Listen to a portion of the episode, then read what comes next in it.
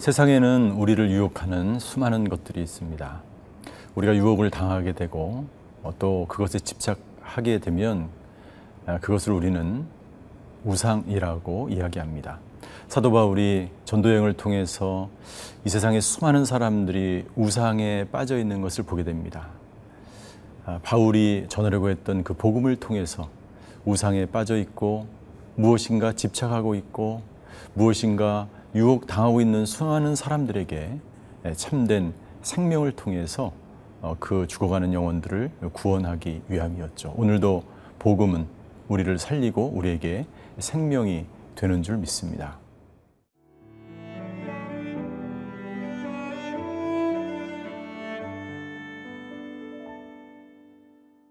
사도행전 17장 16절에서 23절 말씀입니다.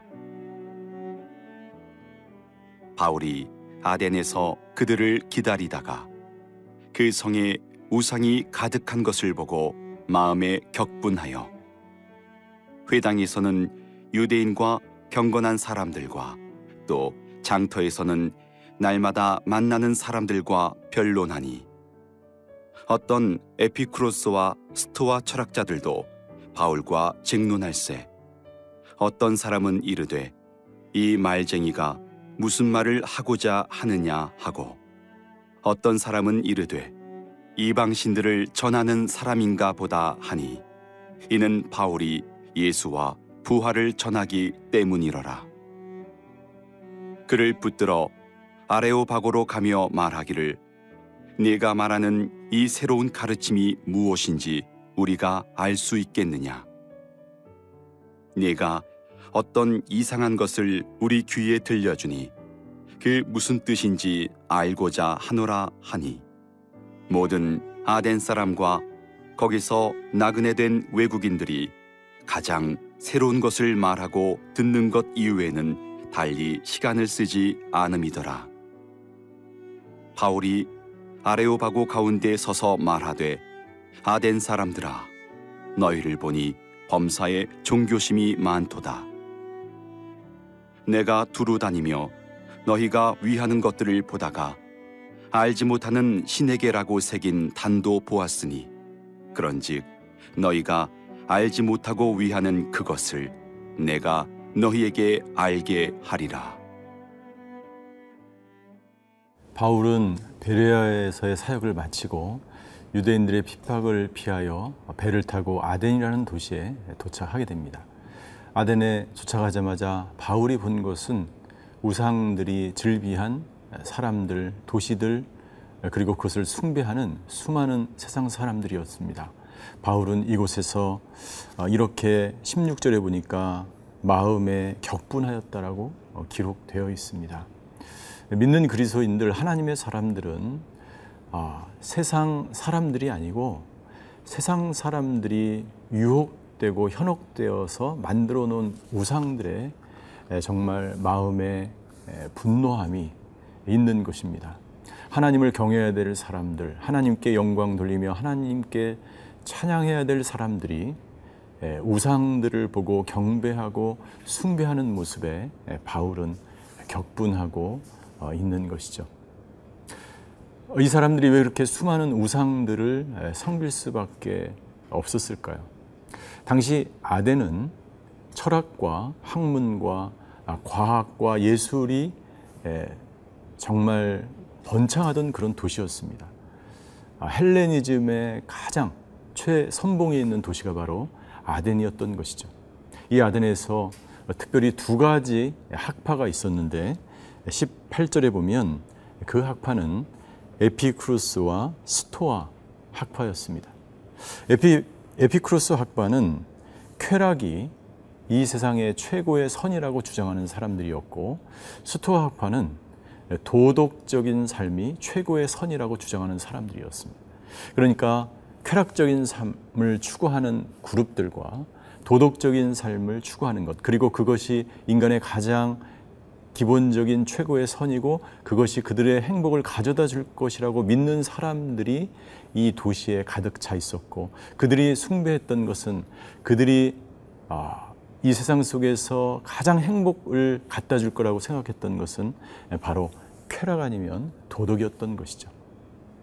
그러나 쾌락도 도덕도 그들에게 행복을 가져다 주지 않았던 것입니다. 왜냐하면 그들이 쾌락을 추구하고 도덕을 추구했지만 그 결과는 무엇입니까? 그 결과는 당시 기록에 의하면 아덴의 300개 우상과 3만 개의 신상들이 서 있었다라고 기록되어 있습니다. 세상적인 철학과 과학과 학문과 예술은 우상을 만들어 놓고 신상을 만들어 놓는 것입니다. 그것이 인간의 한계인 것이죠. 그 결과는 우상숭배로 빠질 수밖에 없는 것입니다. 그러자 바울은 우상을 숭배하며 그들이 가장 최고의 도덕, 최고의 선이라고 이야기하는 그 쾌락도 아니요. 그리고 양심적이고 도덕적인 삶도 아니요. 진리를 추구하며 생명 가운데 살아가야 하는 예수 그리스도의 복음에 대해서 아덴 사람들에게 증거하기 시작하였습니다. 여러분들 이 세상에도 수많은 사람들이 진리 아닌 것이 마치 진리인 것처럼 쫓아가며 길이 아닌데 길로 나아가며 생명을 주지 못하는 것에 생명을 쏟아 부으며 살아가고 있는 것을 우리는 안타깝게 격분하면서 바라봐야 하는 것이죠. 저와 여러분들이 오늘 살아갈 때 여러분들의 일터와 가정과 세상은 어떻습니까? 아덴과 같은 도시에 우리는 살아가고 있지 않습니까? 철학이 가장 그리고 예술과 학문과 과학이 엄청나게 발달하면 발달할수록 사람들은 점점 공허해지고 점점 우상을 섬기게 되고 점점 타락의 길을 걷고 있는 것은 그 모든 것들이 우리에게 참된 영생을 참된 진리 가운데 우리를 인도해 주지 않는다는 것을 우리는 깨달아야 하는 것입니다. 아덴과 같은 도시에서 살아가는 오늘 하루 저와 여러분들이 오직 바울처럼 말씀으로 복음으로 살아가시는 하루가 되어야 될 줄 믿습니다.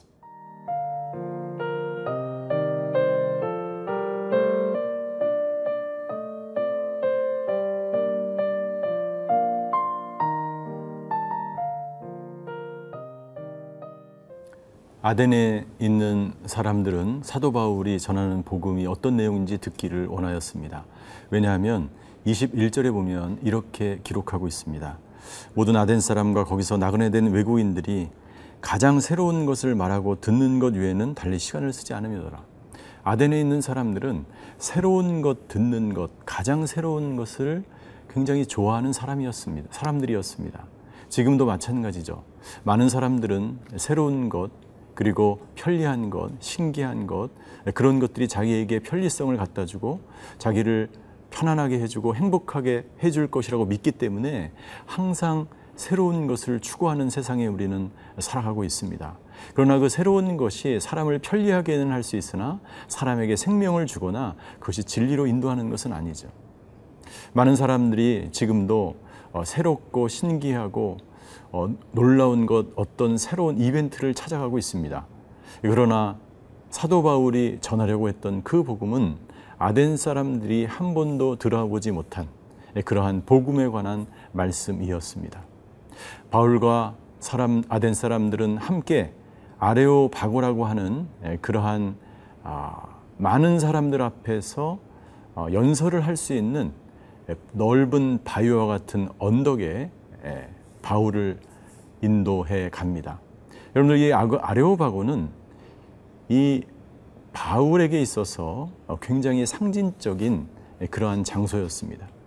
바울이 우상으로 물들어 있는 사람들, 과학과 철학과 예술로 똘똘 뭉쳐 있어서 가장 새로운 것만을 추구하는 사람들에게 진정 하나님이 누구시고 복음이 무엇인지를 정말 정확하게 설명할 수 있는 장소였고 아레오바고 광장에서 바울이 설교할 때에 왼쪽에는 그 당시에 가장 큰 신전이었던 아테네 신전이 어마어마한 신전이 왼쪽에, 왼쪽에 서 있었고 그리고 바울의 뒤편으로는 아테네의 시내가 가득 보이는 그곳에 우뚝 서서 한편으로는 우상과 신을 숭배하는 사람들을 향하여 그리고 한편으로는 아테네 시민들을 향하여 바울은 담대하게 복음을 선포하고 있는 것이죠.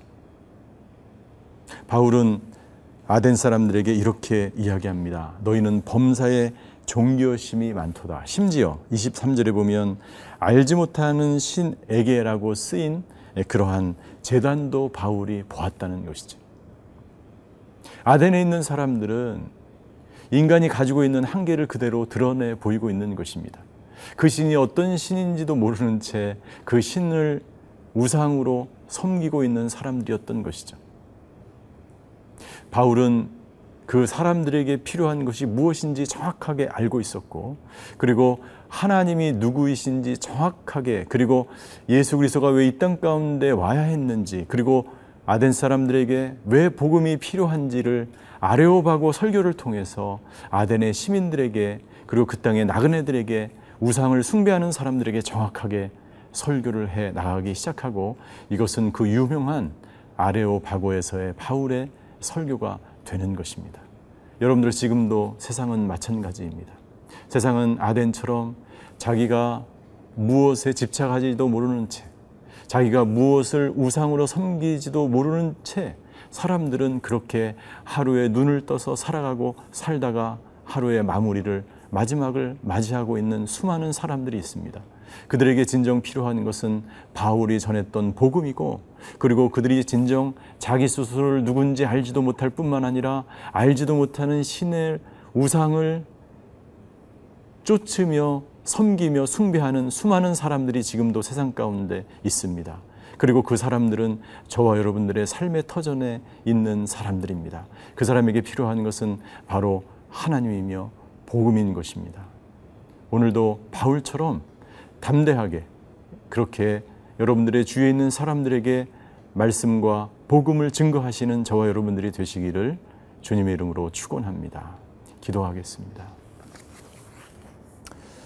하나님 아덴과 같은 이 세상 속에서 우리를 이곳에 두게 하신 이유가 있는 줄 믿습니다.